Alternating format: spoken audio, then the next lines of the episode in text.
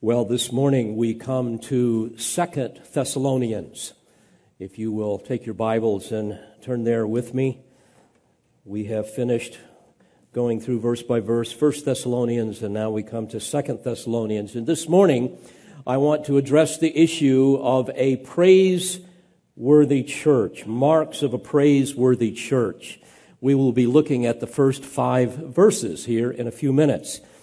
But in order for us to wrap our minds around what I believe the Spirit of God would have me share with you this morning, I would like for you to think with me for a moment about just the nature of fallen flesh. We read about this a few minutes ago in Romans 1. And it's really one of the marks of our fallen flesh to have an inability to conform with the moral character and desires of God as well as have just, therefore, an inability to love what God loves and hate what he hates. And we see this most conclusively in unbelievers who have no capacity to discern spiritual truth. They have no moral compass, as indicated in the moral freefall that we see in our country today. But even as believers, sometimes we have poor judgment unless we are spirit controlled, unless we are walking in obedient fellowship with the Lord, it's easy for us to kind of wander off and begin to satisfy our flesh instead of presenting our bodies as a living and a holy sacrifice that's acceptable to God. We live for ourselves. We can live with little or no thought of what is acceptable and pleasing to God and the remnants of our fallen flesh can really cause us to place ourselves in the center of our own universe and expect everything to kind of orbit around it. This is so easy to do in our culture. Our culture is basically a culture that exalts self. Me, me, me, mine, mine, mine. I'm the center of gravity. For example, uh, I have the right not to be offended, right?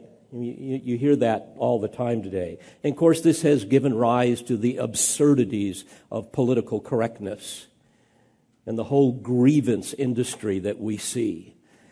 Um, today, tolerance is far more virtuous than morality.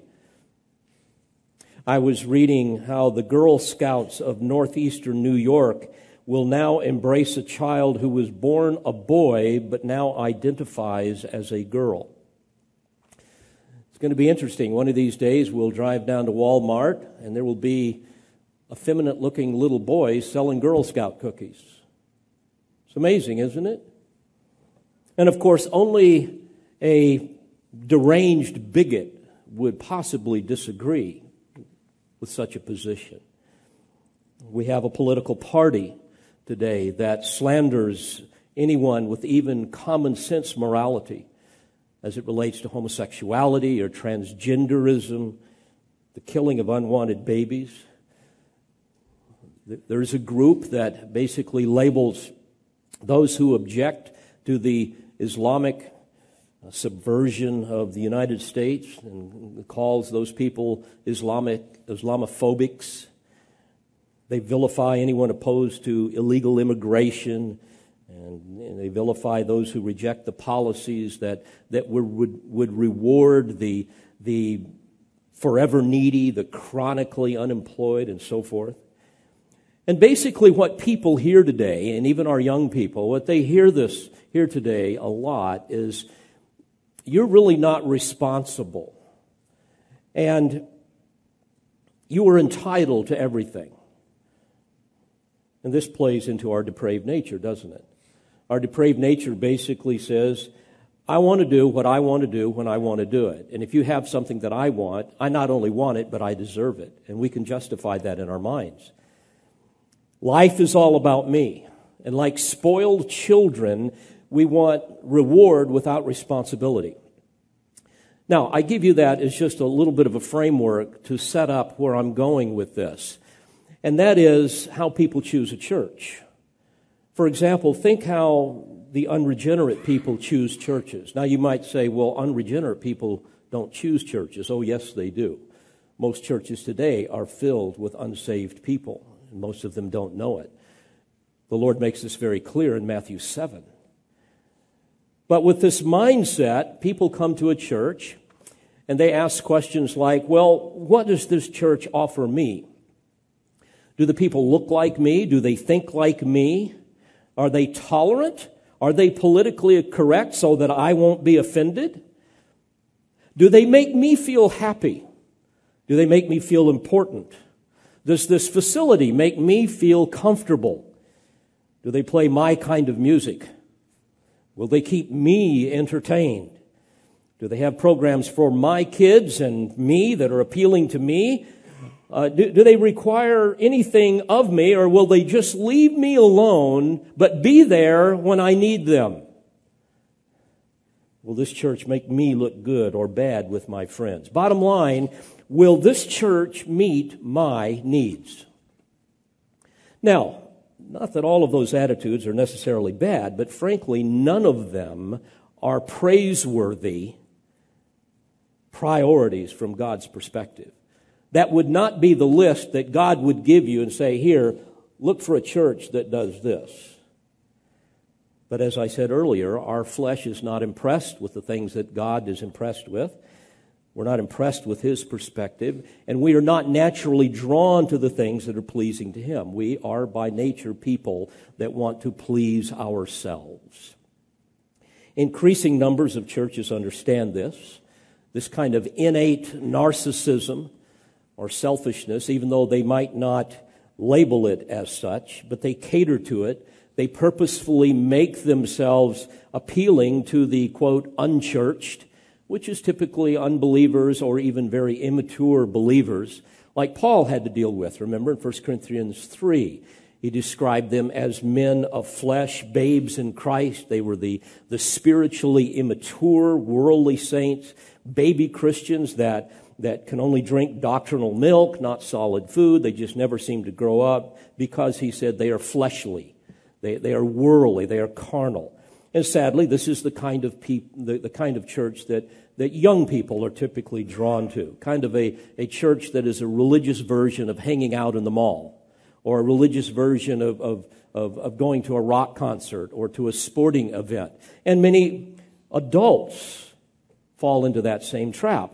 They go to a church where, frankly, the most important thing is their relationships, where they can hang out with their friends, they can grow in relationship with each other, but they really have no care for growing in relationship with the living God.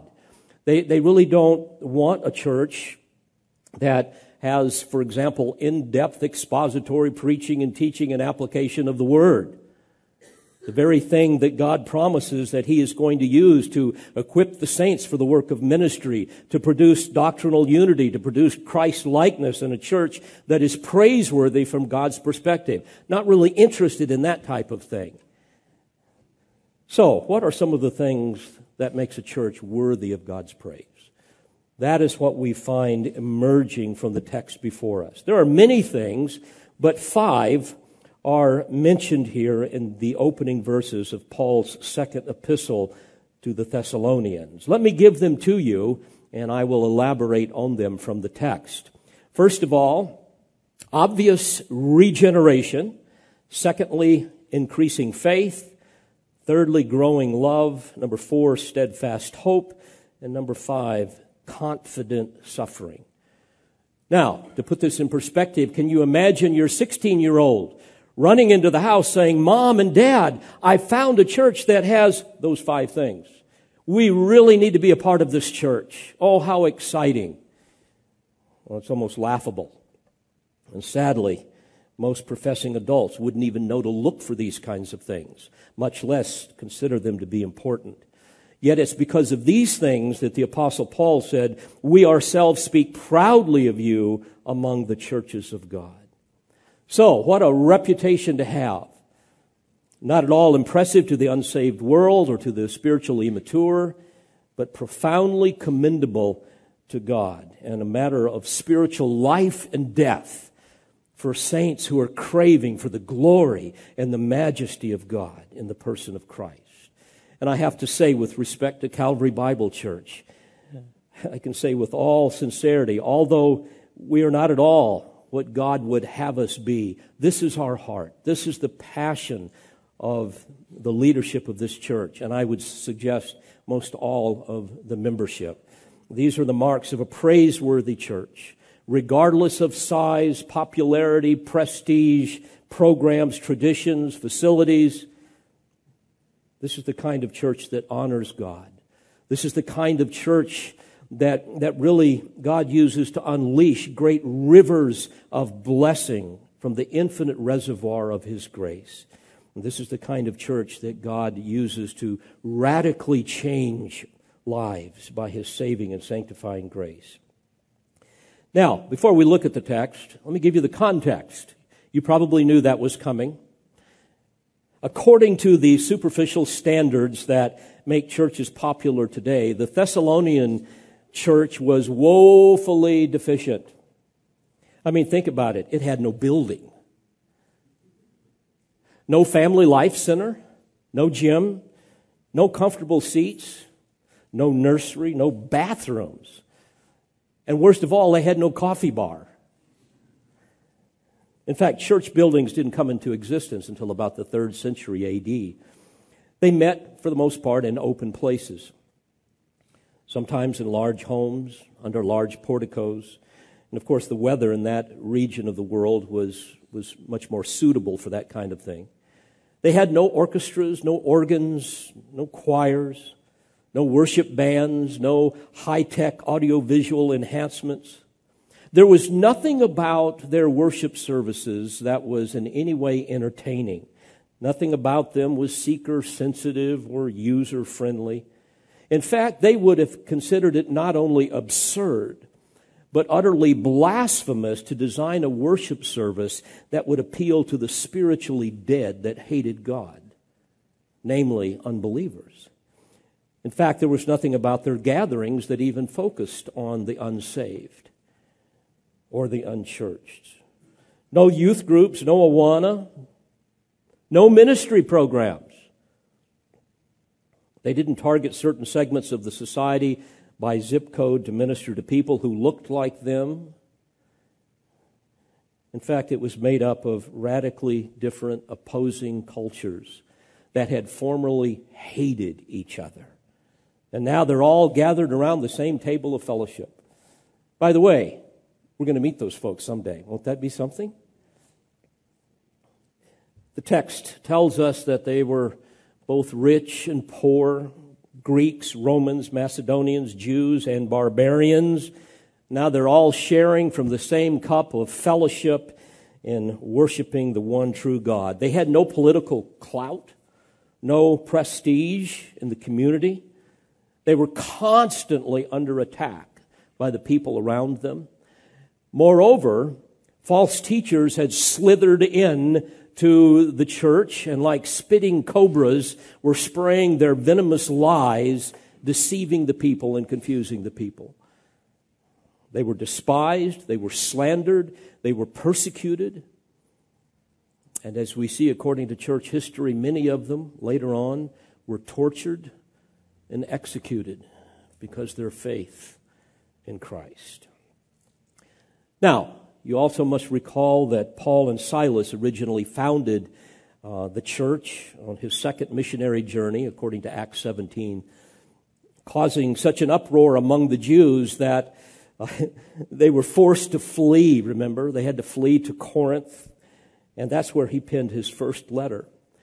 And by way of reminder, so you understand where he's going with the second letter, in his first letter, he commended them for their work of faith and labor of love and steadfastness of hope in Christ. You will remember how he reminded them that, that they had been sovereignly chosen by God for salvation. He exhorted and encouraged them to stand firm in the faith, even in the midst of great persecution. He refuted the false teachers that, that had been confusing them in, in their absence regarding to uh, the, the, the rapture of the church, the day of the Lord.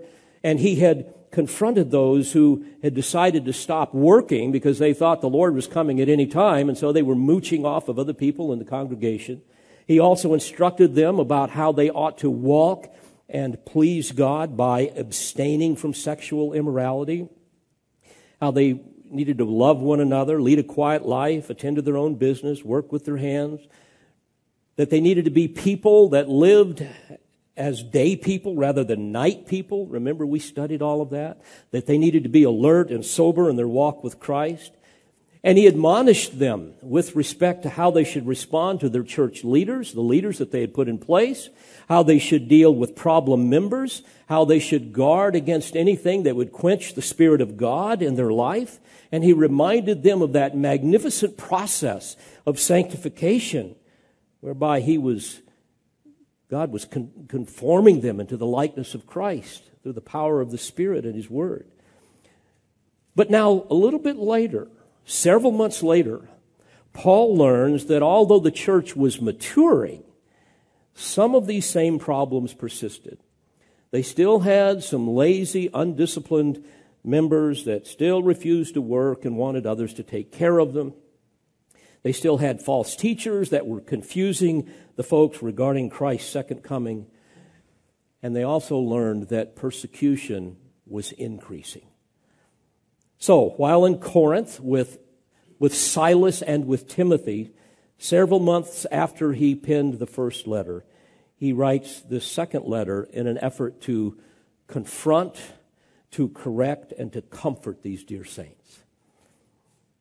So let's look at what he says here in the first five verses. Paul and Silvanus and Timothy, the church of the Thessalonians, in God our Father and the Lord Jesus Christ, grace to you and peace from God the Father and the Lord Jesus Christ. We ought always to give thanks to God for you, brethren, as is only fitting, because your faith is greatly enlarged, and the love of each one of you toward one another grows ever greater. Therefore, we ourselves speak proudly of you among the churches of God for your perseverance and faith in the midst of all your persecutions and afflictions which you endure. This is a plain indication of God's righteous judgment so that you will be considered worthy of the kingdom of God, for which indeed you are suffering. So I would submit to you that here we discover five marks of a praiseworthy church. And the first one is really implied in Paul's salutation, and that is what I would call obvious regeneration. In other words, it was obvious to their friends and family, to their community, that something supernatural had occurred in their life. They had been radically changed. And for this reason, Paul says in verse 1 to the church of the Thessalonians in God our Father and the Lord Jesus Christ. You see, he's saying here that these believers are viewed as being in God our Father and the Lord Jesus Christ. And as we look at what that means theologically, we understand that it means to be born again. They've been given a new heart, a new mind, a new song, just a new nature. They had become partakers of the divine nature. They were now united to God through faith in His Son, validated by the changed lives that they manifested. Remember, Paul said in 2 Corinthians 5 17, if any man is in Christ, he is what? He's a new creature. The old things passed away. Behold, new things have come. And you might also recall in 1 Thessalonians 1, Paul praised them for their reputation. He said that had sounded forth. It's like this trumpet that was blaring everywhere. Your reputation has sounded forth even to these distant regions among other churches. And here's why. Because you turned to God from idols to serve a living and a true God. You see, friends, when a man is truly regenerated, when he is truly born again, God creates in him a qualitatively new level of excellence. He's a new creation. And people can look at that person and say, something is different about you. He is given a whole new nature. He now lives for eternity. He no longer lives for temporal things his old value system, his old priorities and passions and beliefs and plans, they, they've all been changed. He is now in God, our Father, and the Lord Jesus Christ. Now, unlike most churches today, this church bore little resemblance to the world around them. You might think of it this way their lives did not conform to the culture. Their lives confronted it. You see, these saints were not chameleon Christians that, that somehow blended into the foliage of a world system that hates God. They were visibly different.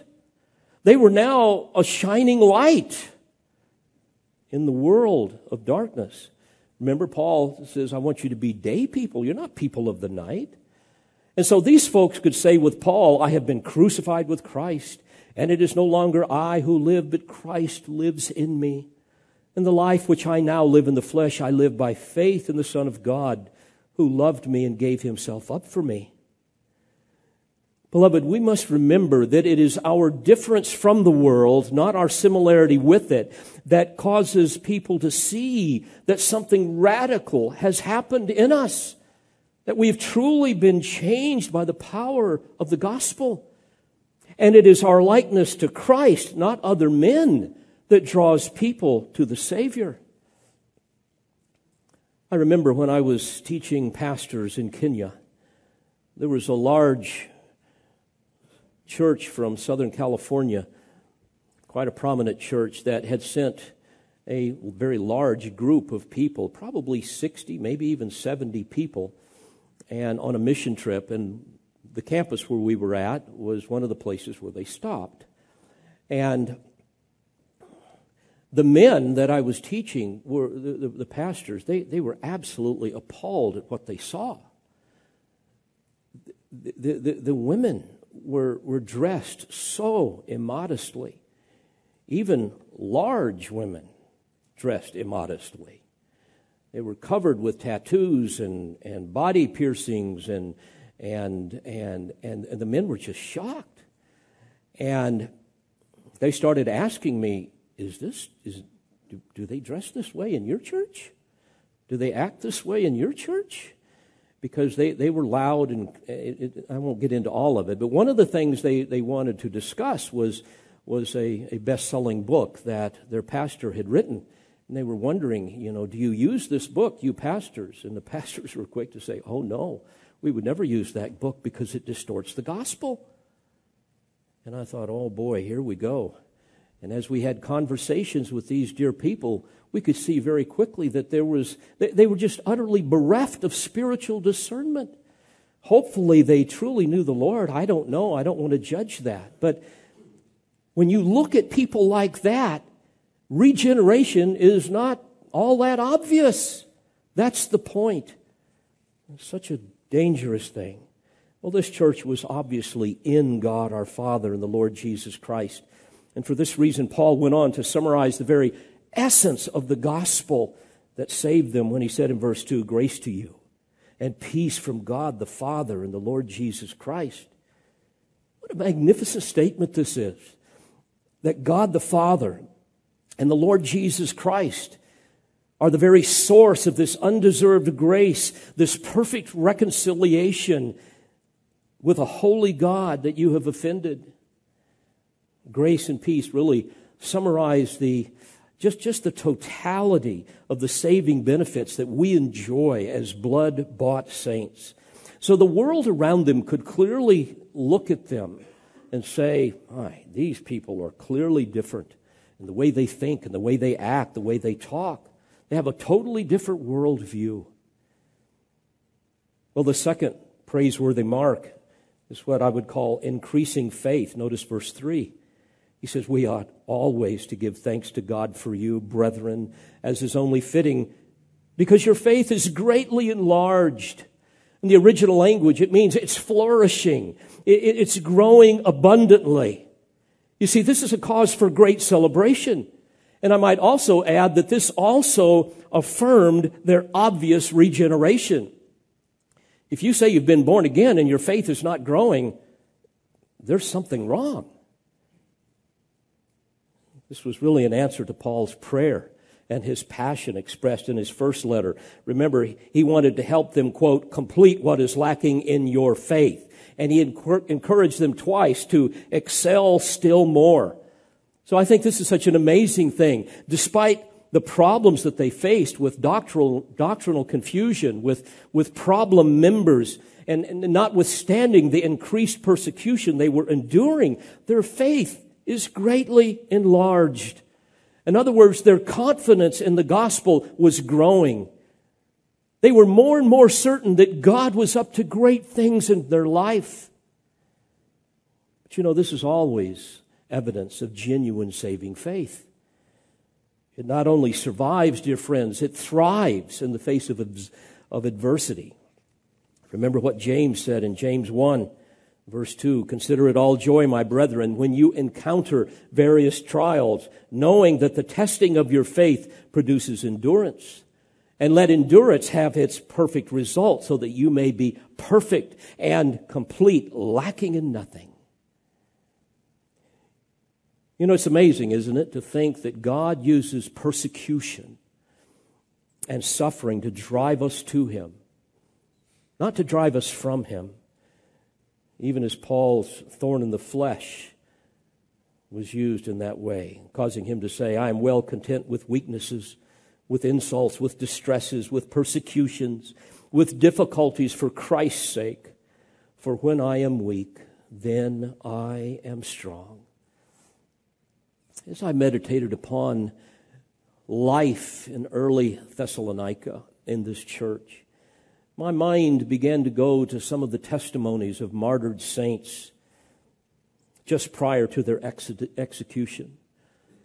And certainly there are many. If you read Foxe's Book of Martyrs, you will read many testimonies that describe increasing faith. I'll give you but one example. In the days of Bloody Mary, Bloody was her nickname, Queen of England, an avowed Roman Catholic,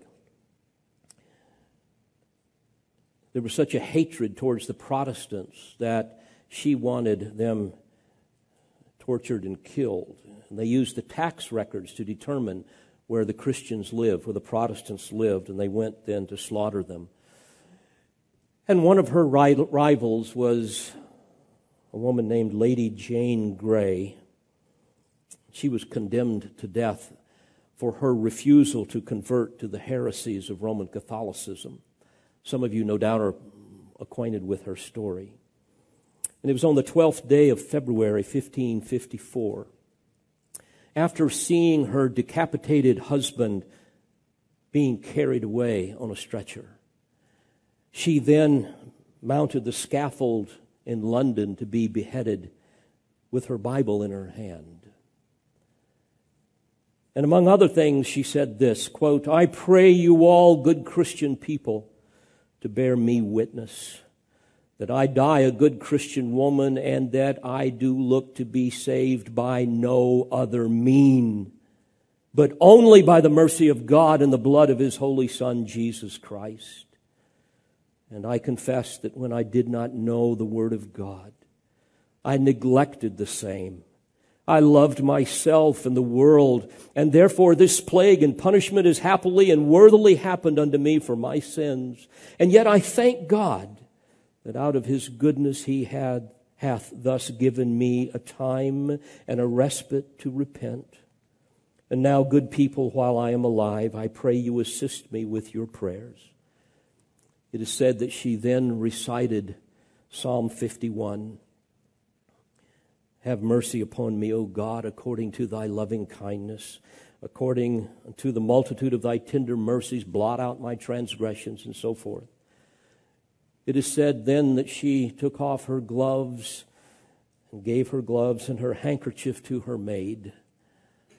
She then forgave her executioner, and she blindfolded herself and asked someone to help her find her way to the block upon which she laid her head. And she finally spoke the last words of Jesus as recounted by Luke Lord, into thy hands I commend my spirit. And they took off her head. Folks, what an example of increasing faith. What an example of the power of regenerating grace. So different from all of the phony, superficial stuff that we see in evangelicalism today. Her testimony, like thousands of others, reminds me of the psalmist's confidence when he said, Before I was afflicted, I went astray, but now I keep your word. He went on to say, It is good for me that I was afflicted, that I may learn your statutes. I know, O Lord, that your judgments are righteous, and that in faithfulness you have afflicted me. Oh, dear child of God, know this. If your faith is real, you will persevere in it, come what may. Moreover, your faith will be greatly enlarged, even as those, early saints in Thessalonica. But this church also received God's praise because of their, number three, growing love. And I must also add that this is another mark of true regenerating grace in a person's life. Notice at the end of verse 3, he's thankful because the love of each one of you toward one another grows even greater. You see, when persecution comes our way, we will grow in our dependency for God and we will love Him more. And as we love Him more, we automatically love those who He loves, our family of believers. Now remember, this church was made up of a cross section of cultures that formerly hated one another, but now they're not fighting each other anymore. They're fighting the enemy of their souls. They're fighting a world system in opposition to God. They're dependent upon one another. They're encouraging one another. They're loving one another. I reflected upon Calvary Bible Church as I often do. And as I was thinking about this text, I I have to say that while I rejoice in the measure of sacrificial love that I see manifested in this church, I am also convinced that it will kind of remain at a plateau until the day comes when we begin to suffer in ways that we never have. Folks, we can't even imagine what it's like to live in a third world country. I've been to several of them. But I can tell you that's the direction we're headed. We can't even imagine what it is to live under a totalitarian regime that hates Christians. But that's where we're headed. Dear friends, when we lose our jobs and our children are cold and hungry, and friends who were a part of our church family that we were once kind of cold towards and, indif- and indifferent towards, when those people come along and help us, believe me, our love for them is going to grow in ways that we cannot imagine. When we lose access to our health care and our families are about to be upended, and those that we formerly had no desire to get to know, much less serve, are caring for us and caring for our families, our love for God and our love for them will, as Paul says, grow even greater.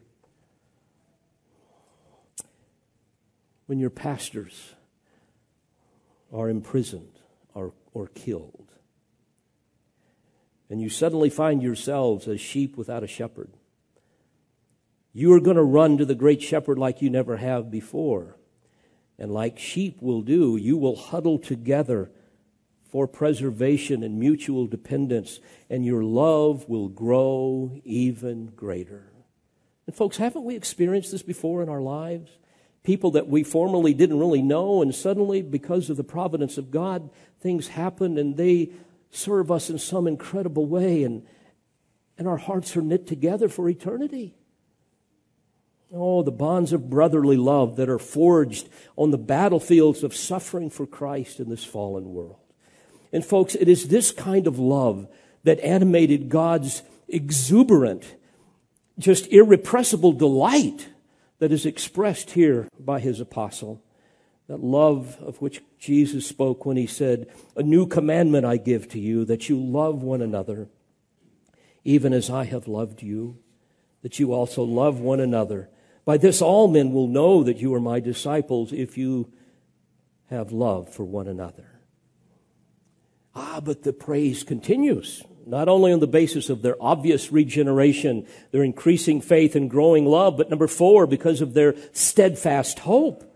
Notice in verse four, Therefore, we ourselves speak proudly of you among the churches of God for your perseverance and faith in the midst of all your persecutions and afflictions which you endure. I love that word perseverance. In the original language and even in ours, it means to hold up under the weight of severe testing, to literally place ourselves under it with contentment, trusting in God to do His great work in His time. Don't you know this would have been an encouragement to those dear people? You know what it's like to be mocked and ridiculed? I do a little bit. I haven't experienced anything like they have. I experienced some of it yesterday. I know what it's like for people to know and roll their eyes and and disgusted. And I prayed before a large group at a shooting event on Saturday that I had to go to. I didn't feel like going to, but I'm glad I did. Some of you know about it. And and I, I could tell, you know, you hear you hear some amens, but you see, you know, the rest of them, and you're kind of like the skunk. You know, whenever you walk, everybody kind of clears away. Well, that's not much persecution at all, but we know what it's like to have a low view of yourself because everybody thinks you're some kind of a moron because of your faith. And certainly that's what they would have felt like. And so the Spirit of God comes along through the apostle and encourages them. And don't you know, this strengthened their resolve? It had to have done so. Don't you know it stimulated their hope? Isn't it great if, if someone comes up to you and says, I speak proudly of you among the churches of God for your perseverance and faith in the midst of all your persecutions and afflictions which you endure? What a precious thing. Now, this is quite foreign to us because, as I say, we're not persecuted. Nothing like Many of the saints are around the world. Few of us experience anything like they experienced in Thessalonica. But, dear friends, the storm clouds of persecution are forming. In fact, the current political climate is really a harbinger of hate that I fear is soon going to fall upon us. And I would warn you to wake up. Dear friends, America is in decline. Moreover, America is over. The church picnic is over. Think about it. The two most satanic and virulently expansionist ideologies of our current era are Marxism and Sharia Islam, and the current administration embraces them both. And both will readily acknowledge that their greatest obstacle to not only survive, but to expand is biblical Christianity. Therefore, we must not only be silenced, we must be eliminated. And so, as a result, the far left socialists are using our rejection of Islam and the LGBT agenda to make us out to be bigots and hate mongers and, and people that, that commit hate crimes and are guilty of discrimination. Why? Well, so that we will lose our religious freedoms, our tax benefits, our schools, our children, our seminaries, our Christian colleges, all of those things, and eventually our families and even our churches. Vice President Joe Biden has proclaimed that transgender discrimination is the civil rights issue of our time. I mean, it's just absurd. And of course, the Islamists love this attack on our civilization's two core institutions, which is really marriage and the, fa- marriage and the family, institutions that are at the heart of the Judeo Christian value system that they despise. So they will happily support the left's assault, knowing that that will help them in their quest for world domination. And the left is okay with Islam, even though the Islamists are, for example, violently opposed to homosexuality even though parenthetically, most all of the men in those countries are pedophiles that use little boys like little pet animals. But they're perfectly, the left is comfortable with this because they believe in the liberal mantra that basically says, the enemy of my enemy is my friend. You hate Christians, so do we. So we are content to let you do your thing. Now, I might add that all of these things must happen. We shouldn't wring our hands and get all, I'm not trying to terrify. I'm just telling you what's, what's happening And we know that before the Lord comes, before the pre kingdom judgments occur, the world's got to be prepared for the Antichrist. And as we look at the constellation of prophetic signs, we see all of that pointing to that glorious day. So we need to be excited, but we also need to be sober. We need to be sober minded. And the question is when, not if, persecution comes our way, will our faith persevere as theirs did? Will we, as Paul said in Philippians 2, stand firm in one spirit with one mind, striving together for the faith of the gospel, in no way alarmed by your opponents? For to you it has been granted. In other words, it's a gracious gift for Christ's sake, not only to believe in him, but also to suffer for his sake, experiencing the same conflict which you saw in me and now hear to be in me. And beloved, I would submit to you that on the basis of Jesus' words, when the church in America is under attack, under severe attack, church congregations will diminish dramatically. And there is a reason for this. It's because persecution will always destroy phony faith. Jesus made that very clear in his parable of the soils when he warned the one on whom seed was sown on the rocky places. This is the man who hears the word and immediately receives it with joy. Yet he has no firm root in himself, but is only temporary.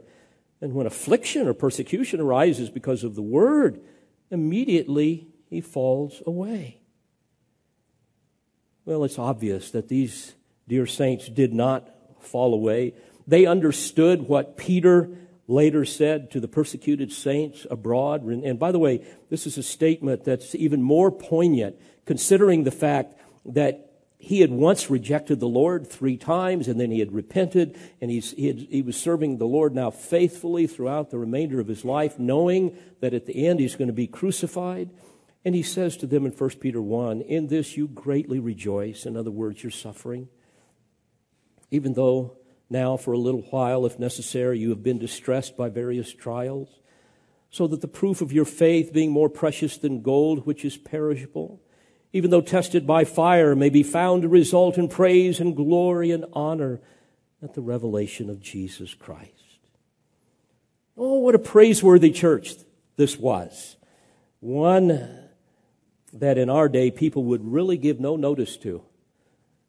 One that was obviously regenerate, their faith was increasing, love was growing, hope was steadfast. So Paul would say, We ourselves proud, we're proud of you, we speak proudly of you. But there's one final mark, and with this I will close.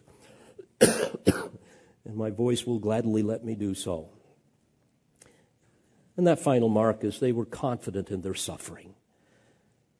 Notice in verse 5 this is a plain indication of God's righteous judgment, so that you will be considered worthy of the kingdom of God, for which indeed you are suffering. Dear friends, this is so profoundly rich in helping us understand a theology of suffering.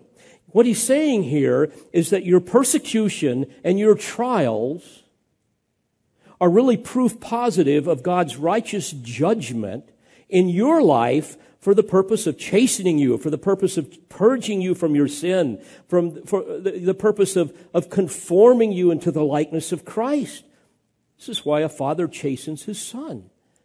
You see, persecution is what God uses as a, as, as a refiner's fire to purify us. Suffering for our faith is, is often what God uses as a powerful and effective means of accomplishing his purposes in our life. It's like the mighty oak. Have we not all grown, grown stronger in the storms of life rather than weaker? In Acts 14, verse 22, Paul encouraged the persecuted saints when he said, Through many tribulations we must enter the kingdom of God.